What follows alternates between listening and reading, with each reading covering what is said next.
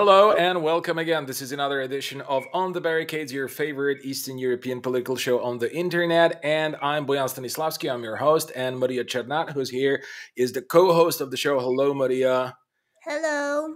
And we say hello again to Stanislav Byshok, who is our special guest. And uh, I explained everything about him and about the context of our discussion in the first part of the program. So please, if uh, you haven't seen the first part, go ahead and uh, see the first part in order uh, to get everything, uh, all of the insightful comments from our guest. We're talking about Russia, Ukraine, we're talking about Eastern Europe, and also the global situation that is uh, shaping up as an outcome of the meetings that occurred two weeks ago in Geneva and in Vienna between Russia and America, between Russia and NATO and the OSCE, and so on and so forth. And of course, afterwards uh, between Blinken and Lavrov but in this in this uh, segment uh, i'd like to uh, begin by discussing the sanctions because we spoke about like other elements that are uh, sort of shaping up the dynamic between america and russia today but you know let's focus for a while on the sanctions because it, seems like there's a there's a lot of misunderstanding. On the one hand, people consider many people consider sanctions as something that is just like a small, you know, a punishment. Like you can just, you know, if the kid doesn't behave, you can send them to uh, I don't know, stand for five minutes in the corner uh, of your room or kitchen or something, right? So th- that's how sanctions are perceived by the I would say naive part of the public opinion. Then there are, you know, some people who uh, who sort of uh, feel that you know sanctions they should be used more often in order to prevent uh, hot war. And of course, I am all for preventing a hot war, but I don't think that sanctions are are really an instrument uh, that uh, that necessarily uh, actually helps the situation. I mean, does actually prevent a hot war. Sometimes it could accelerate uh, preparations for such a hot war. And I think there's a lot of misunderstanding, but the major misunderstanding here is that there is a, a, widespread belief that Russia could be strangled by those sanctions. And once the Russian people live uh, bad enough, they will turn against Putin and other evil, you know, people in the in the Russian administration. They will take them down, and afterwards they will invite the West, and Russia will thrive, and you know everything's going to be uh, great. So obviously this is not the case, but I'm wondering like you know, is Russia can Russia really be impressed anymore by being threatened with sanctions? Because you know, what sanctions are actually left to be introduced anymore? I mean, there could be some sanctions against the sovereign debt, maybe, but most of the debt isn't in dollars anymore. I mean, Russian uh, sovereign debt. Then there, there, could be this SWIFT detachment. This is like the, they're going to touch Russia from SWIFT. Well, guess what? If you had done that in 2014, perhaps that would have made sense. But now it doesn't make much sense because Russia is prepared for this. They have been developing their own uh, uh, uh interbanking system. They have been developing their own card, uh, credit card, and debit card systems. So you know they're they're just going to use this now. So please go ahead, uh, Stanislav, and tell me what do you think about this this sanction madness that that is playing itself out. Well, sanction madness. Once again, I'm a I'm an optimist here. Sanction madness is better than war madness. Okay, so okay, yeah. Uh, if you're into for the credit, yes, better than than you have like a, a regular war. Uh, of course, I mean sanctions matter. I mean, as a person who frequently visits grocery stores and whatnot, I mean, if compare to compare comparing with 2013, let's say, I pay I believe like 40 or 50% more for the same package I buy. Mm. Uh, and in this case, I'm, I'm, I'm, I'm not buying like too much and I, I know the prices. So the prices are, I, I mean, I know that the prices on food, they are growing everywhere, but not 50%, right? Yeah, so yeah, yeah, yeah. Of course. And also you have to import your carrots from Israel now. So obviously it's a long way. Yeah, yeah, but some, some well, we have some some homegrown uh, yeah. Uh, uh, fruits and vegetables as well uh, after after the sanctions regime, so they they are thriving. Uh, uh, well, sanctions matter, but not in a in a way expected. So I, am thinking of no, perhaps with the exception of South Africa, but I'm, I'm not sure that sanctions generally do not prompt regimes to change but sanctions usually can uh, prevent regimes from uh, going on with certain policies. If we remember the, the initial uh, uh, the initial sanctions, which were imposed by, by the EU and uh, and the United States against Russia after the uh, beginning of the Donbass conflict. Basically, at the time, it was believed that Russia or pro-Russian, let's say, breakaway republics and uh, rebels, etc., they were aiming to well to go as far as Kiev because they had really uh, uh, virtually no resistance from the regular army because back in the day there was the uh, the uh, the regular army of Ukraine was in a bad shape uh, to put it mildly. But after the sanctions were introduced, this advance of pro-Russian rebels just abruptly stopped. Mm-hmm. So, and I'm not sure it's a coincidence. I'm not sure it is.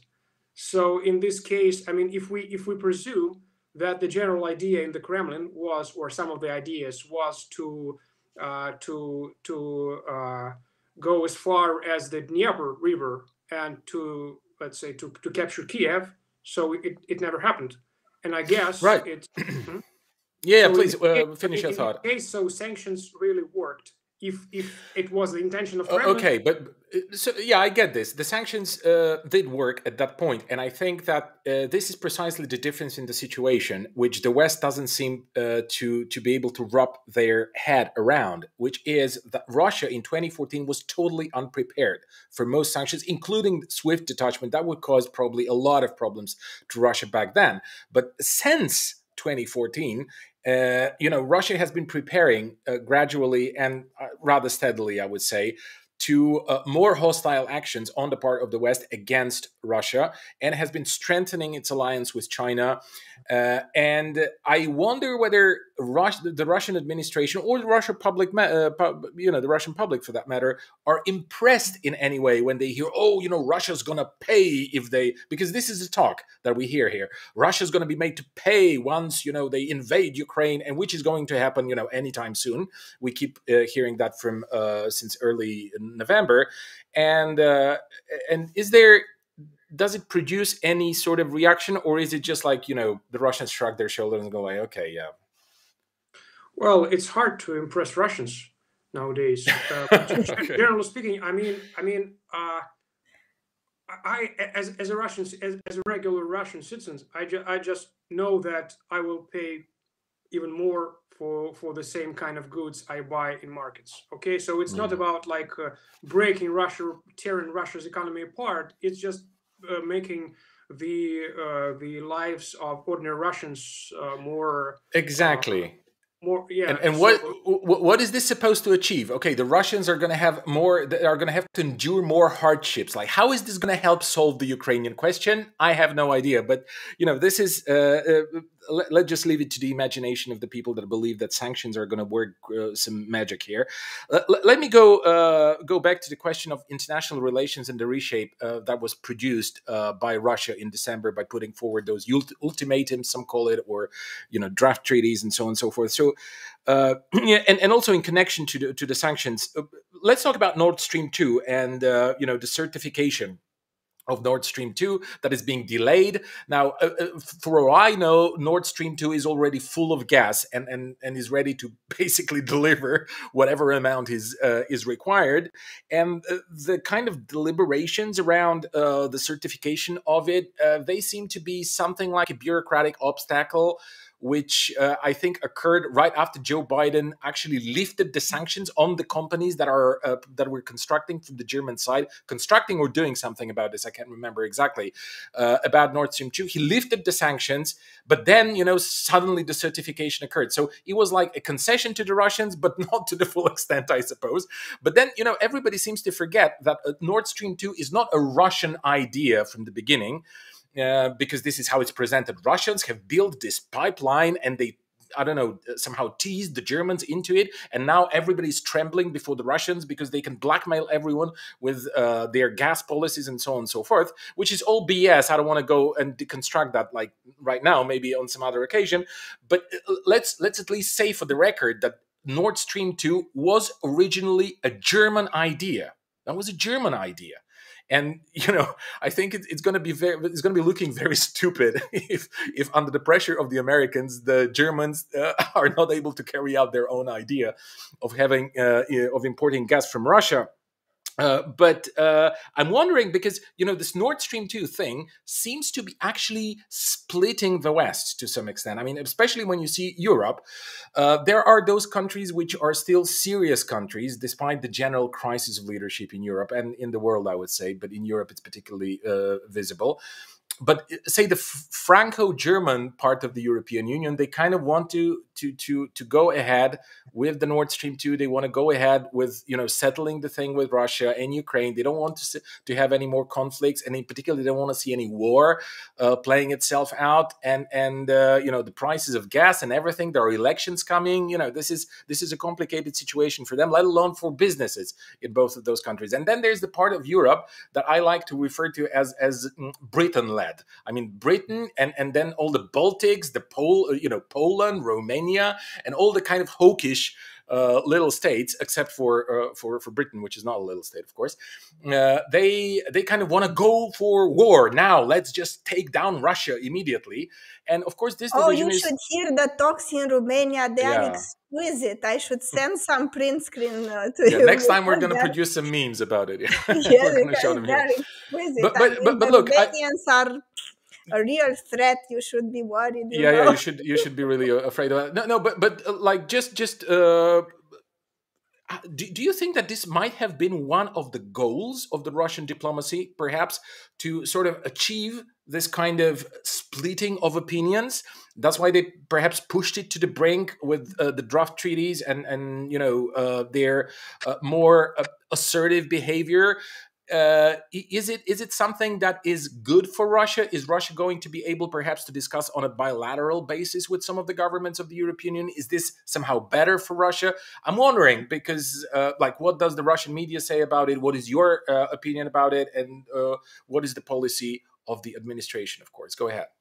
Well, generally speaking, I mean. Uh, I'm a frequent guest at Russian political talk shows, and the, the general idea uh, by by the by the hosts and by the majority of guests who are like say fiercely patriotic is that there is a chaos in the EU and they have stupid leaders and they sort of which is uh, not far from the truth by the way but that's not yeah. yeah but they at least I mean I mean you know there is a a great anecdote between the freedom of speech in the uh, in the USSR and in the United States I mean, uh, there was a dialogue, let's say, between pre between President Nixon and uh, uh, uh, Secretary General Brezhnev about the freedom of speech. And Nixon said, "Hey, I mean, every American citizen can come to the White House, shout that he hates President Nixon and America, and get away with it."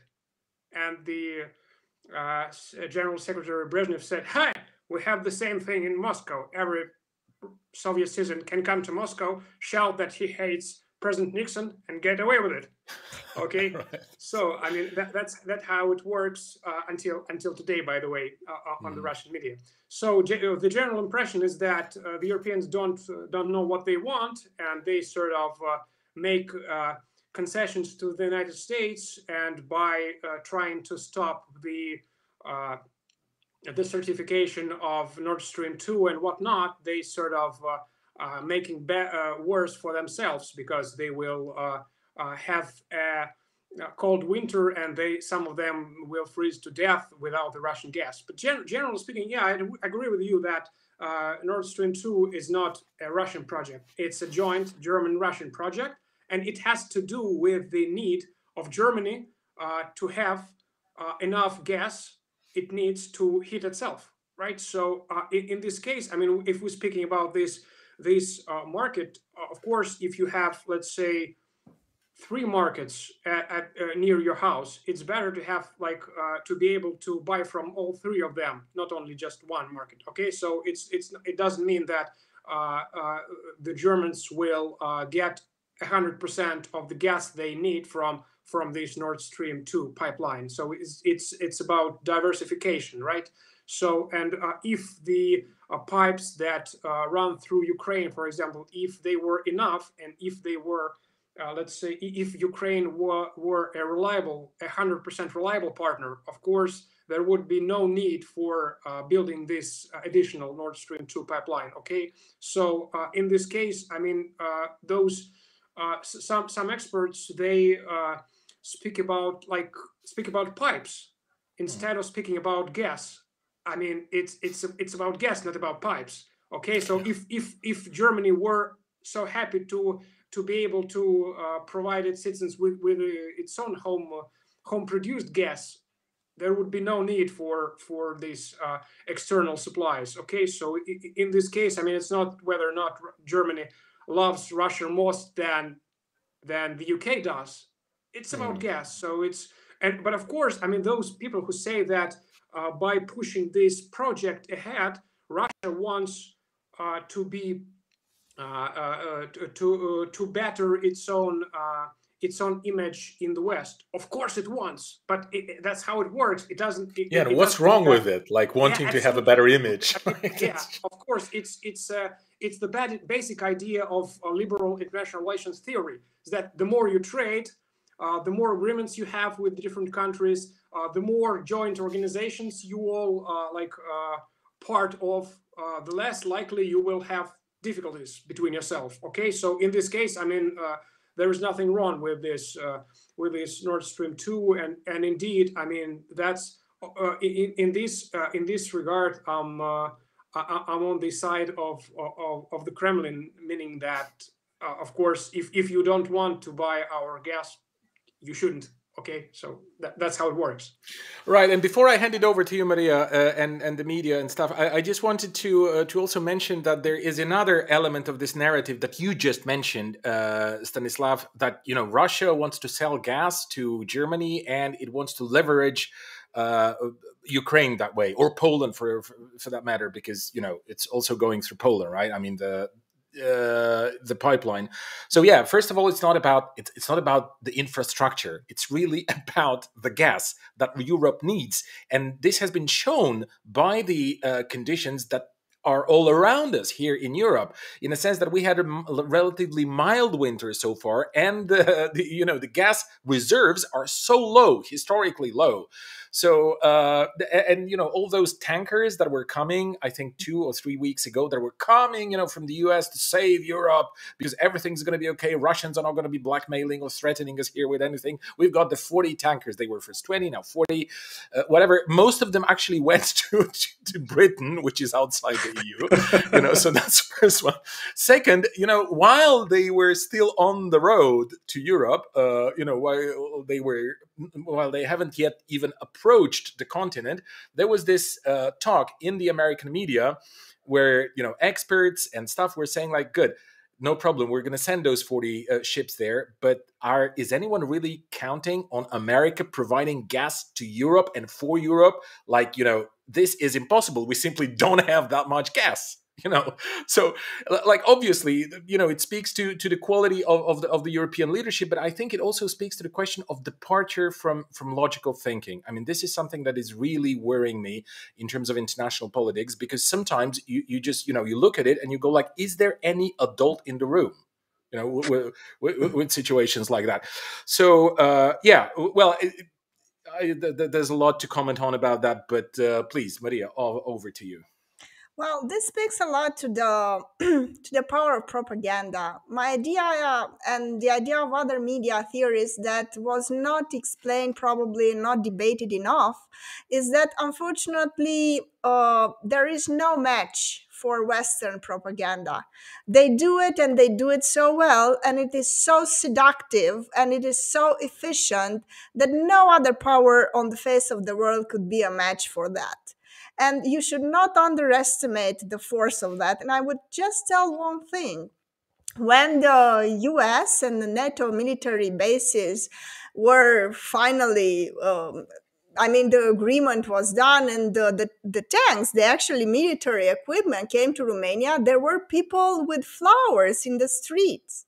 Can you imagine? Like during the First World War. People, like, they truly believed, like Woodrow Wilson was acclaimed as a war hero at the peace conference in Paris. Not something like that, but still, people were cheering up. And there is a vast majority of Romanian population that still thinks that all they buy into all that seductive propaganda that the Americans are here for the people, that they want to impose a democratic system where everybody would thrive no matter uh, how poor. Uh, that uh, they are here to support democracy, the rule of law, and all the rest. They truly buy into that.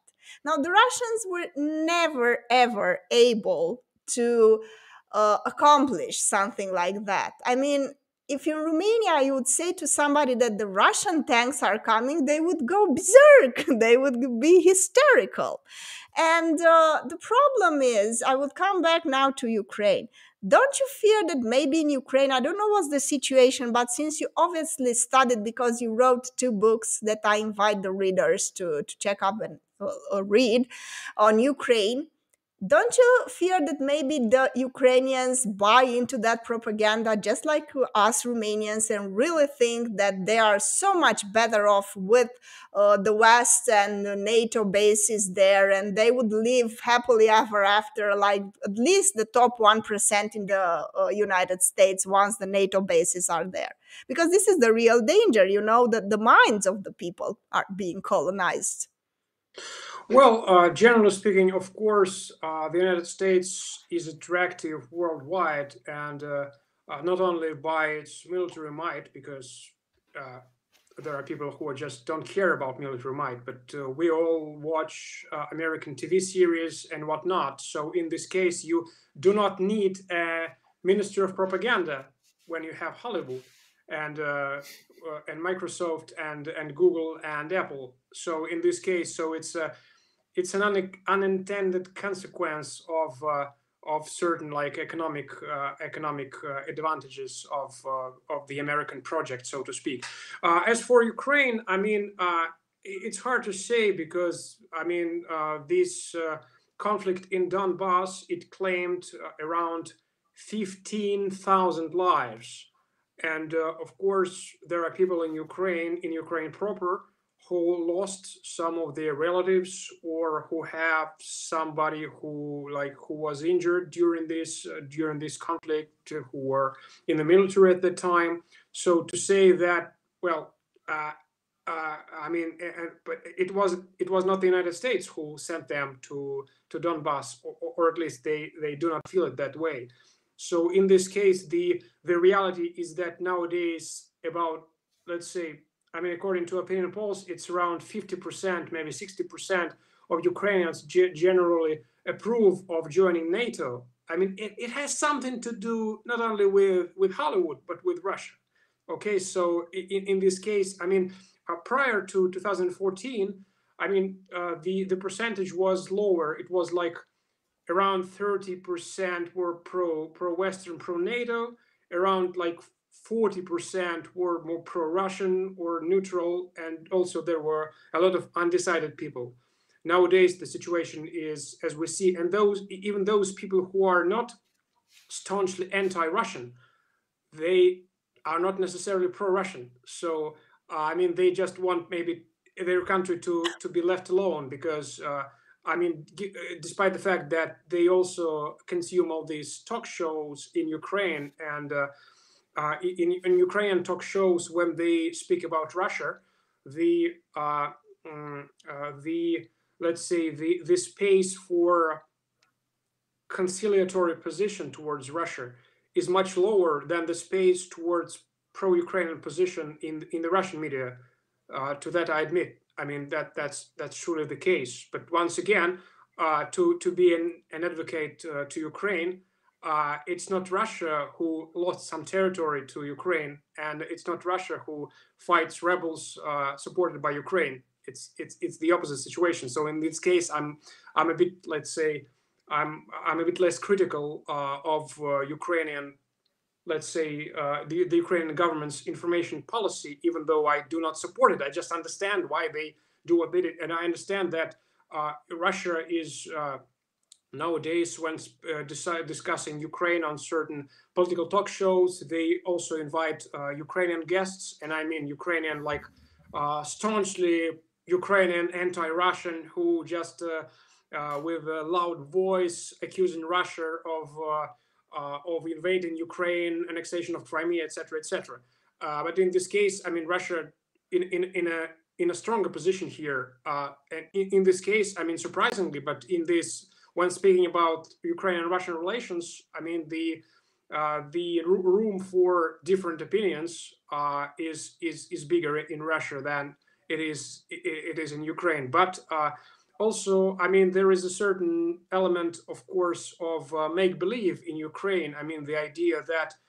I mean, even during the Maidan protests or uh, the Revolution of Dignity, I mean, there were a lot of people who really believed, who were not like uh, radical nationalists or whatnot who were like pro-European, like urban, uh, uh, middle-class, creative class guys who were who really believed that uh, they will just in a couple of years they will join the European uh, Union or the Schengen Agreement and whatnot. So they really believed that this document of association agreement, which then President Yanukovych failed to sign, it was really an agreement to to join the European Union. I mean, they, they I mean, people are people. They just believed in, in, in fairy tales. Then they believed that the West will uh, eventually come to their aid, not just send them uh, javelins and whatnot, but just come to their aid because they are attacked by Russia.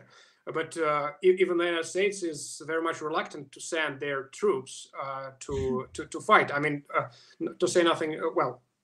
Uh, military instructors are different, like different groups. They are not as uh, they're not in danger of being sent to, to, to, the front lines. So in this case, I mean, uh, they're desperate because they, they thought that they would have some help. They thought that after uh, overthrowing Yanukovych, who was not as, as, as evil and as dictatorial as they, they uh, portrayed him, because and not so pro-Russian either.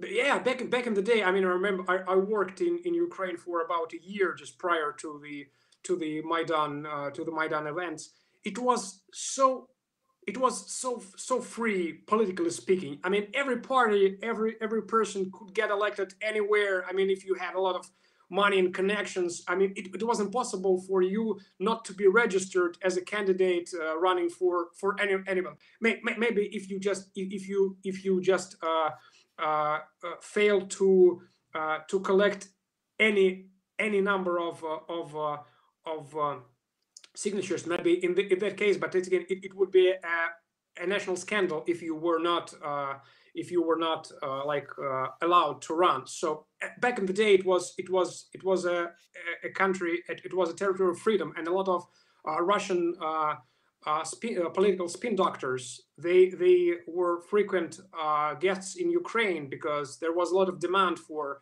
for russian expertise because uh, in Russia, the, the elections are much less competitive than than it than they were and than they are in Ukraine. But nowadays, it, it's it's more difficult for Russian uh, specialists to, to, to come to Ukraine. But but back in the day, I mean, it, it, it was better. And uh, but it's not fashionable nowadays in Ukraine to remember the pre Maidan uh, uh, life, at, mm-hmm. yeah, yeah, as being better than than what they had now. But they claim that if not for for the annexation of Crimea and for the war in, in Donbass, they would live like happily, like like in Poland or I don't know where. So I mean, they they they, they blame Russian uh, they blame Russian aggression for for the for the failures of the post Maidan governments to deliver on pro-European like path. Yes, and, and this is uh, this is a thing I, I, I would say that the Americans and the Westerners are using because uh, when you have a population that is uh, its vast majority pro-Western and actually buys into that, it's it's a major, I would say, advantage. But I would say it's also very unfortunate because as it, turns out in Romania, we are, were so happy to have all these things that were supposed to make us live happily ever after, but it never happened. And uh, things uh, like prosperity, sovereignty, democracy, they do not just happen just like that because you have two NATO military bases or uh, join the European Union and or all Coca of the sudden, Cola for that matter. or Coca Cola for that matter, and all of the sudden things are going to to get uh, better. Now, uh, we end uh, this uh, second segment of our show where we discussed uh, Ukraine, the situation, and uh, as I said previously, we discussed it with somebody from Russia because it is very important to have rational debates with rational people, and uh, I think it's the best way to reach a less um, violent in terms of discussions and And less emotional also. I mean we Less should we should just be emotional, yes. rational about it, right? That's Russian and. Russian. exactly. Exactly. So thanks so much for watching. I hope you enjoyed our show. If you did please click subscribe. Go to our patreon page and uh, support us. It is the barricade dot patreon.com slash the barricade this is the place where you can find us and you can become our patreon. I invite you all to do that. And um, stay healthy keep fighting and we'll see you all uh, next week. Thank you. Thank you.